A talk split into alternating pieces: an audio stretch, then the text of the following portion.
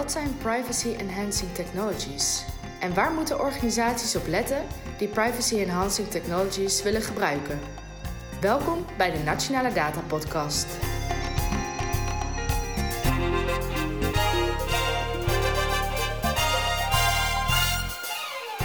Welkom bij de Nationale Data Podcast. De podcast met inspirerende gasten en inzichten over het gebruik van data, algoritmes en artificial intelligence in de publieke sector. Mijn naam is Sarah van der Laan en vandaag bij mij in de podcast is Frank van Vonderen, mijn collega in de EG expertisegroep Privacy.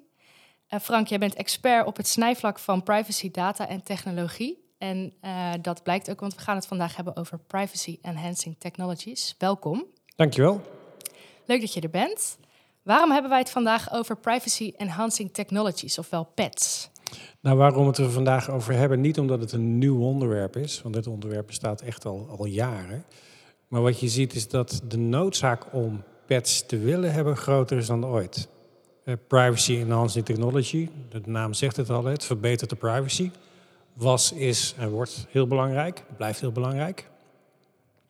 En van de andere kant is dit het goede moment om het erover te hebben, omdat het idee van pets al, al 20 jaar bestaat, maar vooral vanuit academische toepassingen. En je ziet dat er vandaag de dag steeds meer echt co concrete toepassingsmogelijkheden liggen. Uh, dus dat is ook weer het voordeel van, van pets. En tegelijkertijd zijn de uitdagingen om ze toe te passen steeds groter. Waarom? Omdat veel meer organisaties ook datagedreven willen werken, data met elkaar willen gaan uitwisselen en worstelen met de vraag hoe moeten we dat nou precies doen. Dus ja, lijkt me een goed moment om daar een podcast over te hebben. Ja, dus je zegt eigenlijk de urgentie is nu groter ja. en er zijn concrete toepassingen voor. Ja. Laten we even bij het begin beginnen. Wat zijn PETs? PETs, ja, dit is natuurlijk een heerlijke afkorting. Hè? Privacy Enhancing Technologies. Uh, het, het pets heeft, klinkt ook iets wel gezellig, hè? alsof je je huisdier, pet in het Engels natuurlijk, kan, uh, kan aaien. Zo gezellig is het niet. Privacy Enhancing Technology is een verzamelnaam, eigenlijk een soort van concept.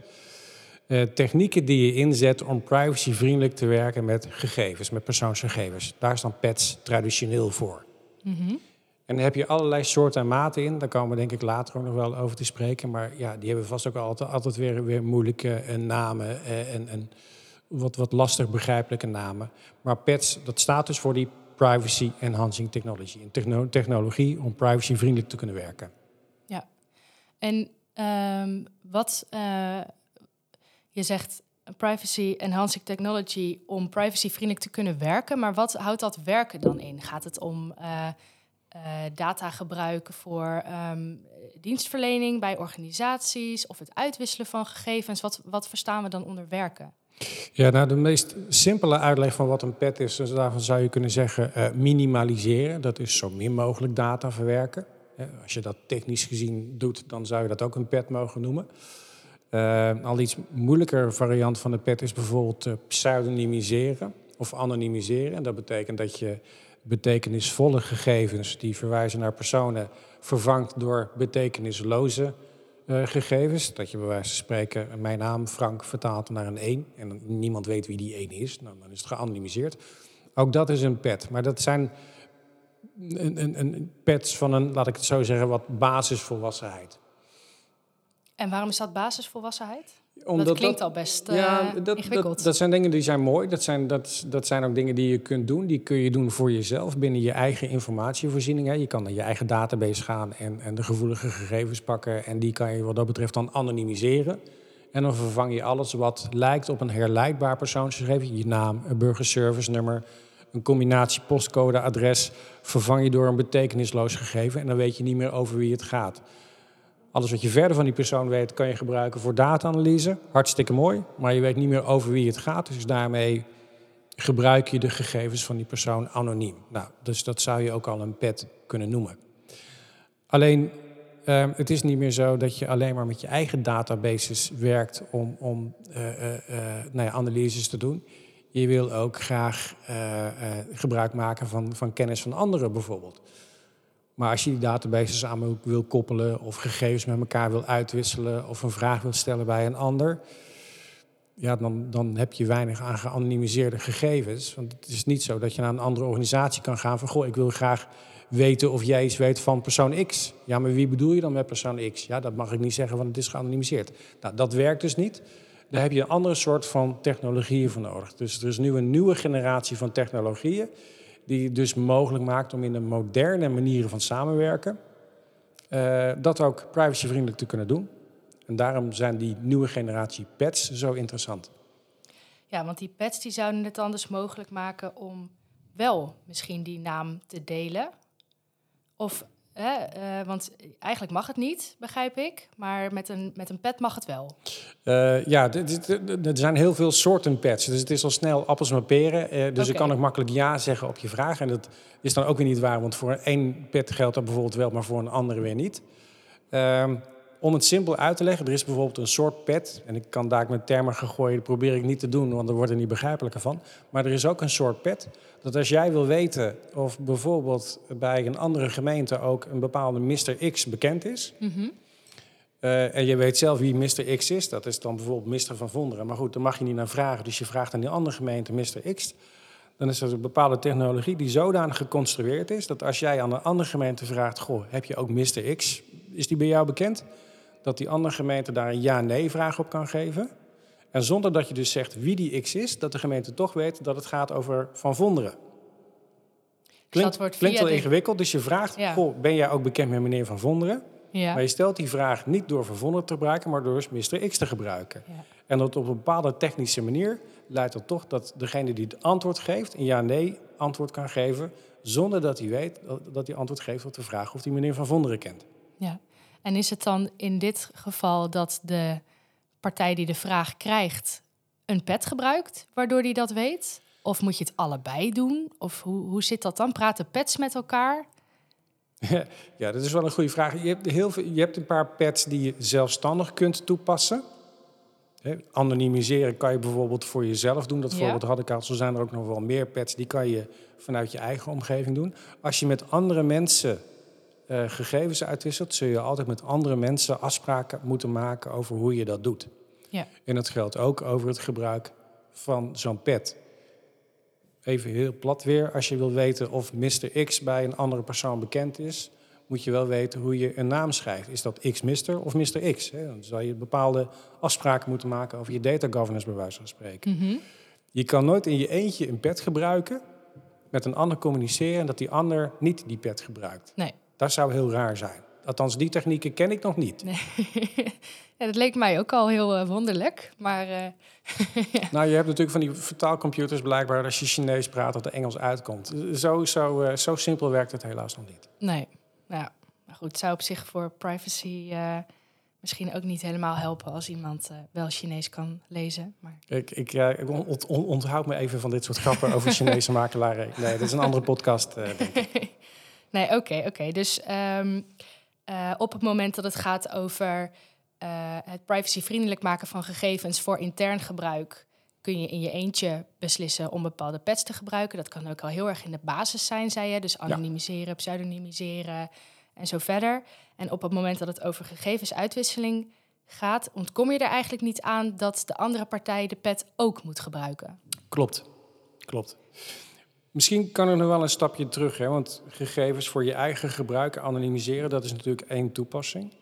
Wat we ook steeds meer zien, is dat gegevens die je vanuit de praktijk eigenlijk gebruikt, productiegegevens als ik het zo mag zeggen, ja. ook gebruikt moeten worden om bijvoorbeeld eigen modellen of algoritmes te trainen. Ja. En er zitten best wel wat beperkingen aan. Je mag niet zomaar uh, productiegegevens, feitelijke gegevens, gebruiken omdat je graag wil experimenteren met het ontwikkelen van een algoritme. Daar zitten ook bepaalde beperkingen in. Ja.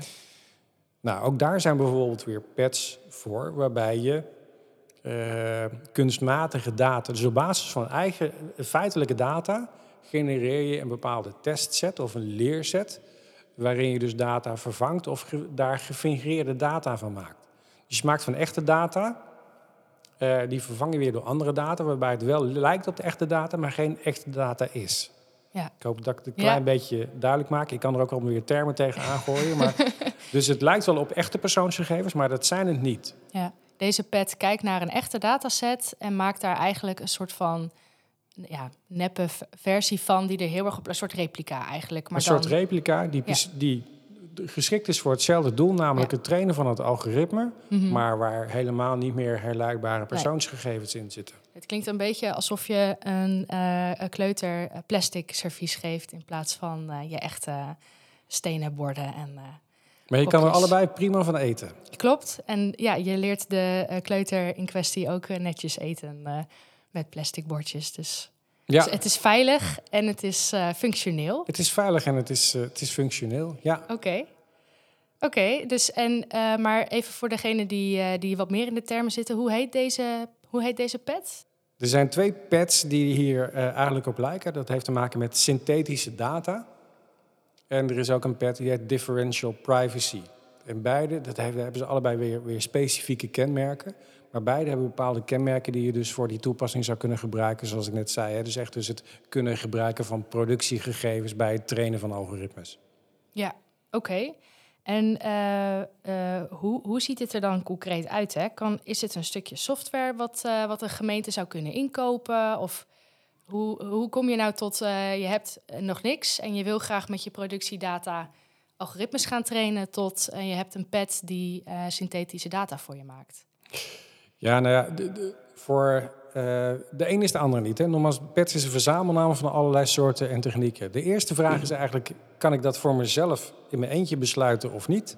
Of moet ik dat samen met anderen doen? Als je dingen samen met anderen moet doen, dan wordt het sowieso ingewikkelder. Mhm. Moet je het samen eens worden over de technologie? Moet je het samen eens worden over de, over de kosten, over de technische inspanningen die nodig zijn? Eh, maar de makkelijkste variant is inderdaad als je dat zelf kan beslissen. Ja. Maar dan is de eerste vraag, is daar, eh, maak ik überhaupt algoritmes?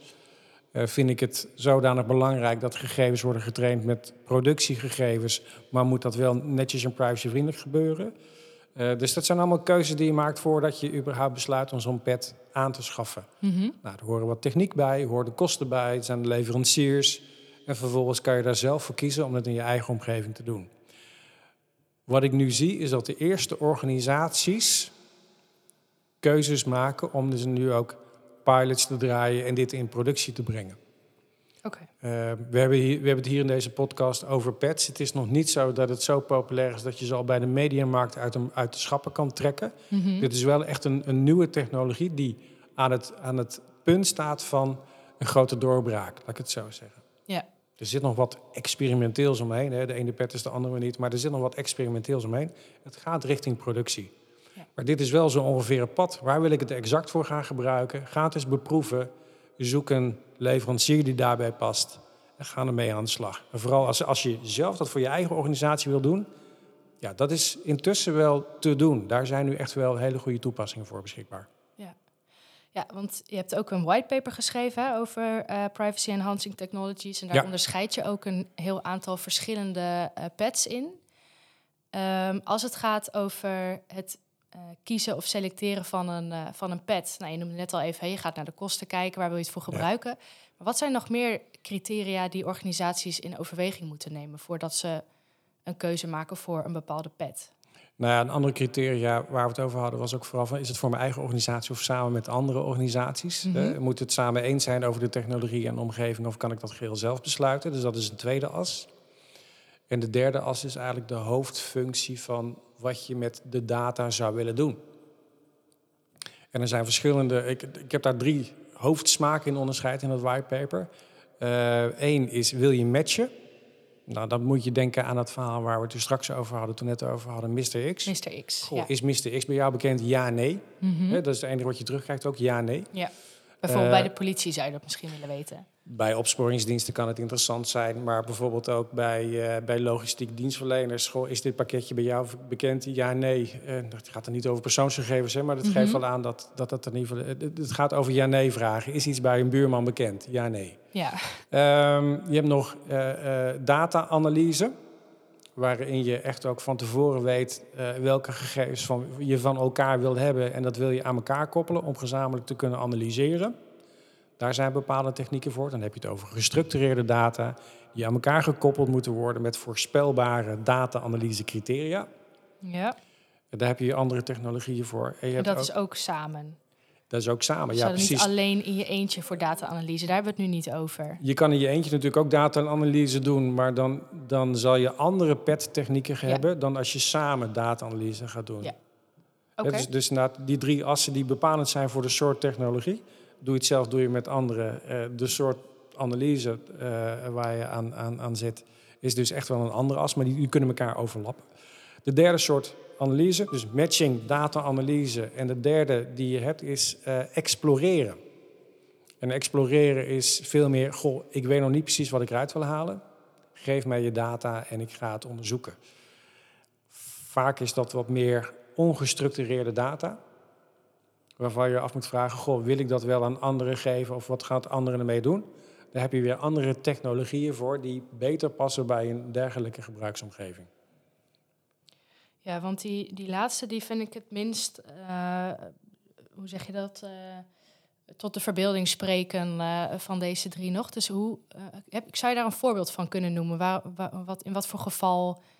Nou ja, een voorbeeld wat ik me kan, kan, kan voorstellen. Stel even dat. nou, we hebben natuurlijk een tijdje geleden de coronapandemie gehad. Waarbij je op een gegeven moment langzaam aan meer zicht krijgt op de gezondheidsklachten van mensen die eh, post-COVID veel klachten blijven houden. Van hoe ontwikkelt zich dat nou? Nou, je wil daar meer onderzoek naar gaan doen, maar je weet nog niet precies wat nou precies de gezondheidseffecten op langere termijn zijn. Dus je hebt veel data van mensen die al een tijd lang fysieke klachten hebben. En op die data wil je verder onderzoek gaan doen en bepaalde hypotheses gaan toetsen. Omdat je nog niet weet wat de uitkomst is, weet je ook nog niet precies welke data je nodig hebt. Dus je hebt veel ongestructureerde gegevens waarvan je nog niet exact weet of je nou moet gaan kijken naar de, eh, de, nou ja, de- waar de risico's zitten. Komt dat vanuit de longen? Komt dat vanuit andere dingen? Nou goed, waar komt het precies vandaan? Dus, dus daar waar je nog niet weet waar je moet zoeken, ja, dat is veel meer exploreren. Dus je ziet dat heel veel bij gezondheidsonderzoek, dat daar nog best wel wat moet worden geëxploreerd. Ja. En daar zijn informatievragen ook vrij breed. Ja, wat heb je allemaal nodig? Ja, weet ik nog niet, want ik weet niet wat ik ga aantreffen. Ja. Het is wel een hele specifieke set met uitdagingen die je daar hebt om dat privacyvriendelijk te doen. ja, want dan vraag ik mij inderdaad af, wat zou die pet dan doen? Nou, wat die PET doet, is het creëren van een veilige omgeving waarbinnen je dat onderzoek kunt doen. Oké, dus niet per se privacy eh, gevoelige data eruit halen of het eh, een, een replica maken, maar meer de omgeving waarin het gebeurt veilig genoeg maken om het te kunnen doen. Ja, dat, dat kan een manier zijn. Een, dat kan een manier zijn. Een andere manier is, is dat je zegt van, goh, dit is mijn data, dit is mijn datastructuur. Stel nou dat je wel een concrete hypothese hebt, stuur mij niet. Het is niet zo dat ik mijn data naar jou stuur en dat jij kunt gaan analyseren. Als jij een specifieke onderzoeksvraag hebt, kun je jouw onderzoeksvraag naar mij sturen en dan ga ik hem bij mij wel tegen mijn data aanhouden. Ook dat is een manier om, Hmm. om bijvoorbeeld te kijken hoe je dat kunt, eh, kunt doen. Ja. Eh, en, dat concept, dat heet dan wel geen PET, maar dat staat, staat me ook wel aan. Hè. Traditioneel deden we onderzoek waarbij we data overbrachten naar de andere. En dan ging de andere ging daar met jouw data aan de slag. Nou, Mhm. Gebrek aan privacy, gebrek aan controle, gebrek aan, nou weet ik wat. Het concept waarbij je niet de data deelt met een ander, waar de onderzoeksvraag ophaalt en in jouw dataomgeving gebruikt om een antwoord te geven op die onderzoeksvraag, vind ik ook een hele interessante. Ja. Is niet heel expliciet een pet, maar ik vind het wel een aardige denkgedachte, omdat het in ieder geval de grip en de controle over je data versterkt. Ja. ja, dat is een beetje de don't share data, share insights eh, beweging Ja, zo zou je het kunnen noemen. misschien. Ja. Oké, ja, dat eh, verheldert in ieder geval die derde wat meer. En ehm, is er ook een variant die, ehm, die jij meer nu ziet? Hè? Je zei van, ehm, nou, we zijn nog een beetje meer in een pilotfase. Er komt meer aandacht voor, omdat de eh, toepassingen heel concreet worden en de urgentie eh, groot is op dit moment. Ehm, zijn er bepaalde pads die je nu meer ziet toegepast worden binnen organisaties dan andere? Ehm, een aantal pets zitten echt nog in het experimentele stadium. Een aantal komen wat meer in productie, als ik het zo mag zeggen. Hetgene wat ik nu het meest geaccepteerd zie worden, dat zijn die pads die goed zijn om organisaties te helpen die in hun eentje werken. Ehm, synthetische data is, is al aardig gebruikelijk aan het worden. Ehm, hè, dat is die nep-echte data, om het zo maar Mhm. even uit te drukken. Ja. Ehm, wat ik zie in de samenwerkingscontexten, zeker ook in de zorg is daar bijvoorbeeld ook al vrij veel mee bezig. Daar zie je eh, technologie zoals, ja, dan moet ik toch even die termen noemen, multi-party computation, MPC. Mhm. Eh, je ziet ook technologieën zoals federated learning, waar, hè, dus het gedecentraliseerde leren, je onderzoeksvraag eh, eh, langs sturen. Eh, trusted computing environments, in die veilige omgeving met elkaar analyses doen. En ook de gebruiking van matchingstechnologie. Goh, ken je Mr. X? Dat zijn de vier oplossingsrichtingen die ik het meeste zie. Nou, in welke situaties het beste passen? Wat ik zei, hè, die Mhm. assen, doe je het voor jezelf, andere, wat voor type onderzoek, et cetera. Eh, dan moet, moet uitwijzen wat de beste technologieën zijn voor welk probleem. Ja. Maar dit zijn wel de vier, vijf technologieën waarvan ik denk van... hé, hey, dit, dit is veelbelovend. Dit, dit, zou wel, dit verdient een grotere acceptatie. Ja. ja, en is dat in jouw eh, ogen vooral omdat de business case voor deze patch gewoon het grootste is? Hè? Dus de, de toepassing werkt gewoon heel goed en eh, mensen zijn heel tevreden over het resultaat? Of heeft het er ook mee te maken dat, het, dat deze het eenvoudigst zijn om in gebruik te nemen ten opzichte van anderen? Vind ik, dat vind ik een hele moeilijke vraag. Ik, ik denk dat wat ik nu aan het vertellen ben... vooral komt vanuit het feit dat het functioneel een, een oplossing biedt voor een probleem. Ja, Ehm, zoals met nieuwe technologieën zal je altijd zien dat de verdere ontwikkeling en toepassing bepaalt of het ook kosteneffectief is. Dat is mijn eerlijke antwoord. Mhm. Ehm, en weer doe je voor jezelf één technologie, is dat veel goedkoper en is de business case ook helderder dan als je met me- elkaar moet kiezen voor een pad, bepaalde randvoorwaarden moet inrichten. Ja, dan is die business case misschien wel een stuk lastiger. Dus de financiële kant kan ik nog lastig voor je eh, belichten. Ja. Ehm, hou er ook rekening mee dat bij heel veel van dit soort technologieën ook best wel een beroep wordt gedaan op stevige IT-middelen. Vaak wordt gebruik gemaakt van encryptie, eh, sleutels, rekenkracht. Eh, daar zit een kostenaspect in, er zit zelfs, eh, zelfs een duurzaamheidsaspect in. Daar moet ik hem ook nog een keer tegen aanwegen, denk ik. Maar Mhm. ja, eh, wat dat betreft kan ik nog weinig vertellen over wat nou de meest. Ja, of, of het ooit een producten worden die wel bij de mediamarkt uit de schappen te trekken zijn, of het zo gangbaar wordt, Ja. vind ik nog te vroeg om te voorspellen. Maar dit zijn in ieder geval wel de dingen die functioneel het meest in- inhoudelijk het meest interessant zijn. Ja, precies. Oké. En, ehm, en je zegt net van. ehm, nee, laat ik het zo zeggen. Het, het kan ook een hype zijn. Ja. Denk je dat het een hype is? Ehm, ik, ik noemde net vier, vijf kansrijke technologieën. Mhm. Ongetwijfeld zullen er twee, drie eh, horen daar nooit meer wat van. Nou ja, op eh, die worden geen succes, laat ik het zo uitdrukken. Eh, de technologieën die ik nu noem, worden ook door onderzoeksinstanties, wellicht ben je bekend met Gartner, die analyseert ook nieuwe technologieën. Zijn ze hype, zijn ze geen hype? Wat je ziet is dat een aantal van die technologieën die ik nu noem, die zitten nog aan het begin van de hype cycle. Ja. Mensen gaan daar enthousiast over worden. Mhm. Net zoals ik, die gaan heel, heel Ja, leuk vertellen dat het allemaal interessant wordt. Er zijn ook al een paar technologieën die zijn over de hype cycle heen. Waarbij je wel ziet dat er nu concrete toepassingen komen. Oké, het is misschien niet zo groot, huge als we hadden gehoopt. Maar we zien wel degelijk een aantal use cases. Een aantal gebruikssituaties. Waarin het interessant is om toch deze technologieën te gaan gebruiken. Ehm, dus, dus daar zie je dat. Er zijn er een paar echt ook wel de hype voorbij. Er zit voor mij één grote maar in. Want een PET-technologie kan op zichzelf succesvol zijn. Het grote probleem is als organisaties moeten gaan samenwerken op het gebied van data-uitwisseling. En dan maakt het vaak niet uit welke technologie ze gebruiken, maar of organisaties gemotiveerd zijn om feitelijk samen te werken. Eh, dus dat is veel meer een besturingsissue dan een technisch issue overigens. Dus het succes van de PETs wordt niet alleen bepaald door de kwaliteit van de technologie, maar die zal ook bepaald worden door allerlei randvoorwaarden waarop de technologie eigenlijk helemaal niks, eh, waar, waar helemaal niks mee te maken heeft. Ja, zoals dus het samenwerkend vermogen Ja. van organisaties. Ja, de intentie, de wil om samen te werken. Ja. Wil jij als pensioenfondsen met elkaar gegevens delen? Of als openbaar vervoerbedrijven gegevens delen? Willen universitaire onderzoekers met elkaar data delen? Allemaal dingen, en ik noem dit als voorbeelden, omdat je zou denken ja, maar er kunnen toch wel weer wat onderhuidse gevoeligheden zitten, waarbij het vrijelijk en onbelemmerd delen, het standaardiseren van data, het standaardiseren van onderzoeksgegevens, dat zijn vaak van die randvoorwaarden voor PETs. Ja, als dat er niet van komt, dan kan je petten totdat je een ons weegt, maar die samenwerking gaat er dan niet van komen. Nee. en het, het lijkt me ook lastig, hè? want je zei net al, het vraagt eh, naast eh, samenwerkend vermogen van organisaties, is het best wel een, een ook een IT-dingetje. Uh, wie moeten zich hier eigenlijk allemaal tegenaan bemoeien om dit uh, succesvol te laten zijn? Ja, dit, uh, goede vraag weer. Dat, dat, het is geen IT-dingetje. Even, even, er zitten zoveel terminologie in pets. En dat heeft me ook de afgelopen... Ik, ik, ik volg de ontwikkeling rond pets echt al, al veel jaar. En juist het feit dat de pet... Nou ja, even heel helder. De petwereld is ontzettend goed door eh, in het gebruiken van termen... die je niet wilt begrijpen, waardoor je denkt dat het een IT-dingetje is. Het is een grote valkuil. Mm Differential privacy, synthetic data, homomorphe, encryptie. Daar komt niemand zijn bed voor uit. Nee. Dus dat is niet de insteek. IT, helder. Twee, ik gaf ook aan de samenwerkingskant. Uh, eh, daar komen ook weer allerlei uh, dingen bij.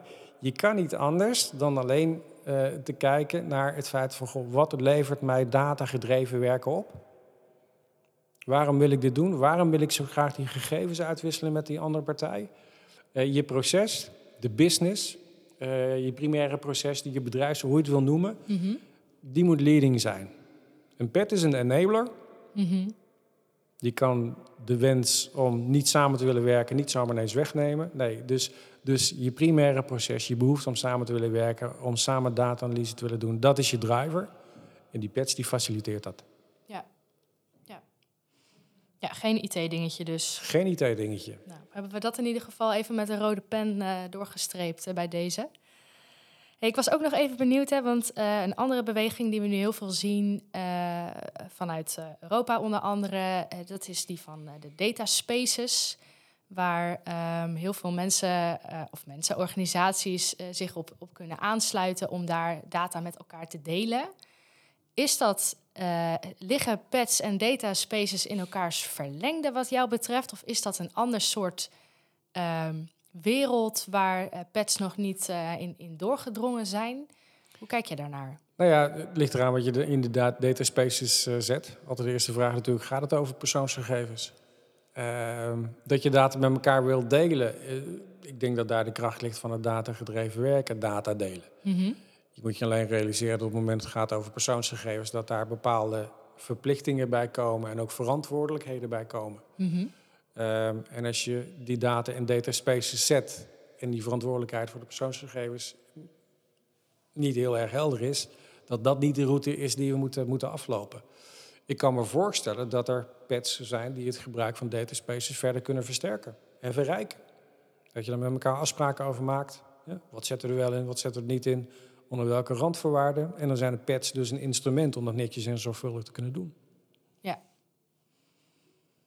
Ja, dus in dit geval zeg je uh, in ieder geval niet van uh, gebruik een pet uh, om je persoonsgegevens synthetisch na te bootsen en zet dat in een dataspace. Ja, dat je je eigen digital twin maakt van jezelf. En, dan, dan dus een, een, en die gewoon erin plakt. Ja, een soort van fictieve persoon. Ja, dat zou een interessante gedachte zijn. Ik geloof niet, nog niet dat we daar aan toe zijn. Nee, nee. oké. Nou goed, dan bewaren we die nog even. Ja. nee, goed. Eens even kijken. Um, ja, we hebben al een hele hoop besproken hè, over de verschillende soorten pads. Uh, het kostenplaatje. Ja, eigenlijk dat, dat het nog niet helemaal duidelijk is of je de kosten eruit haalt, maar dat we in ieder geval wel zien dat de toepassing uh, ja, werkt. Het steeds, de, de, de toepassingen worden steeds realistischer. Ja. En het is steeds minder toekomstmuziek of een, gaaf, een vaag concept. Het wordt een gaaf concept. Ja, precies. En stel nou dat er luisteraars zijn die bij organisaties werken en denken: ja, dit kan voor ons een hele goede oplossing zijn. Uh, weet jij van uh, organisaties die uh, al verder zijn in het in gebruik nemen van pets? Naar wie, naar, wie, mogen we mensen sturen die vragen hebben over pets? Ja, nou goed, sowieso in het whitepaper heb ik ook niet alleen beschreven van goh, een hulpmiddel van hoe kom je nou tot een juiste pet vanuit je eigen functionele behoeften. Dus je wil iets met data gedreven werken, welke pet past daar het beste bij? Ik heb er ook een aantal cases in opgenomen waarin zichtbaar is hoe dat dan gedaan is en waarom het succesvol is. Dus die cases die helpen je misschien ook wel om, uh, om, om ook verder uh, te zoeken. Um, daarnaast zijn er allerlei instanties die nou, op dit moment ook allerlei proeven in productienamens ook met die pads doen.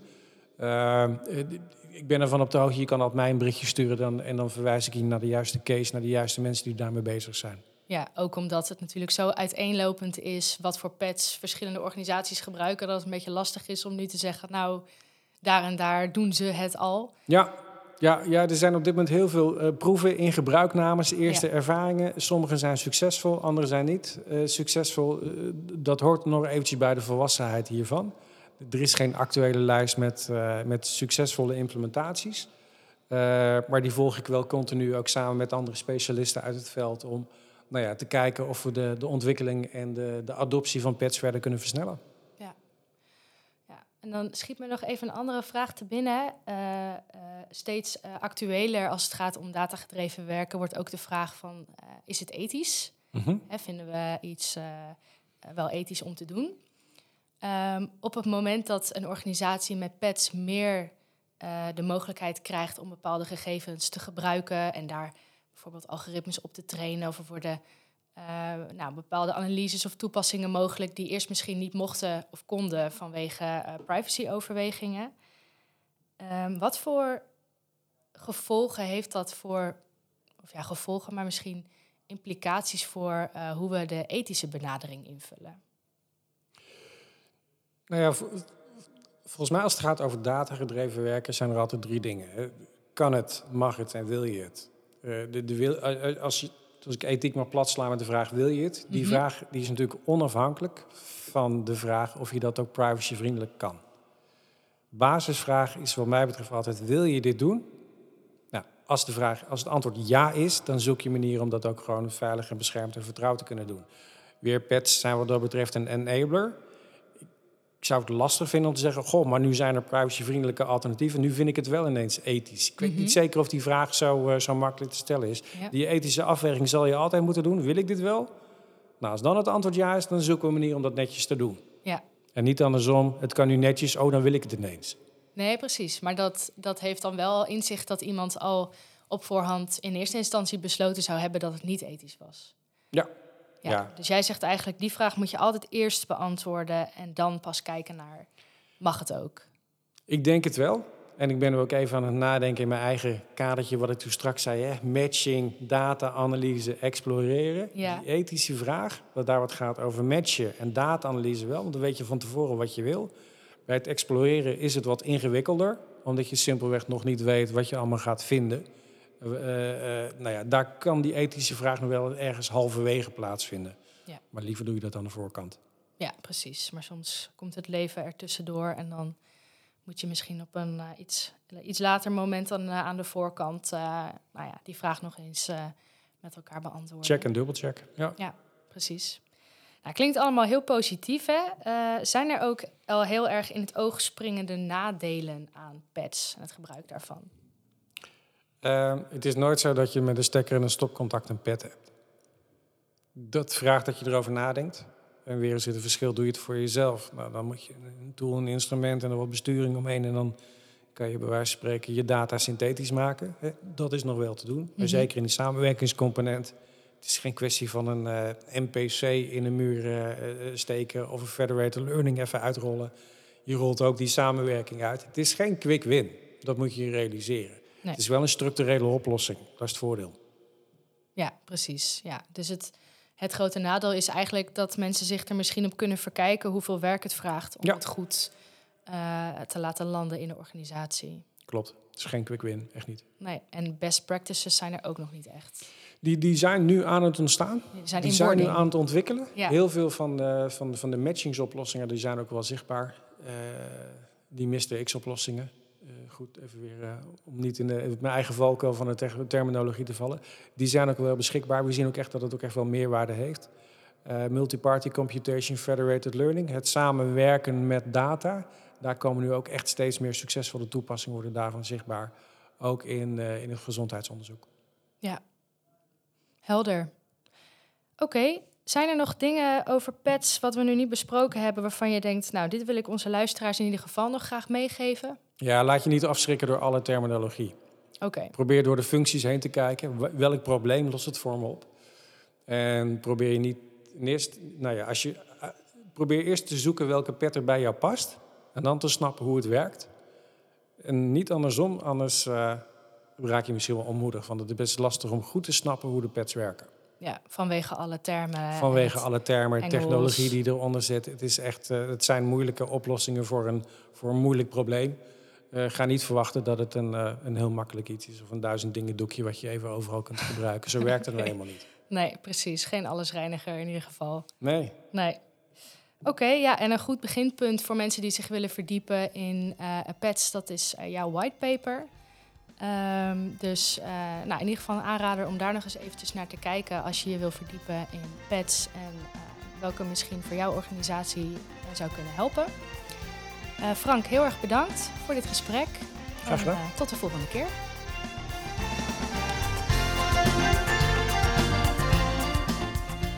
Hiermee zijn we aan het eind gekomen van deze aflevering van de Nationale Data Podcast. Bedankt voor het luisteren. Abonneren of terugluisteren van alle afleveringen van de Nationale Data Podcast kan via Apple Podcast, Spotify of je favoriete podcast-app. Tot de volgende keer.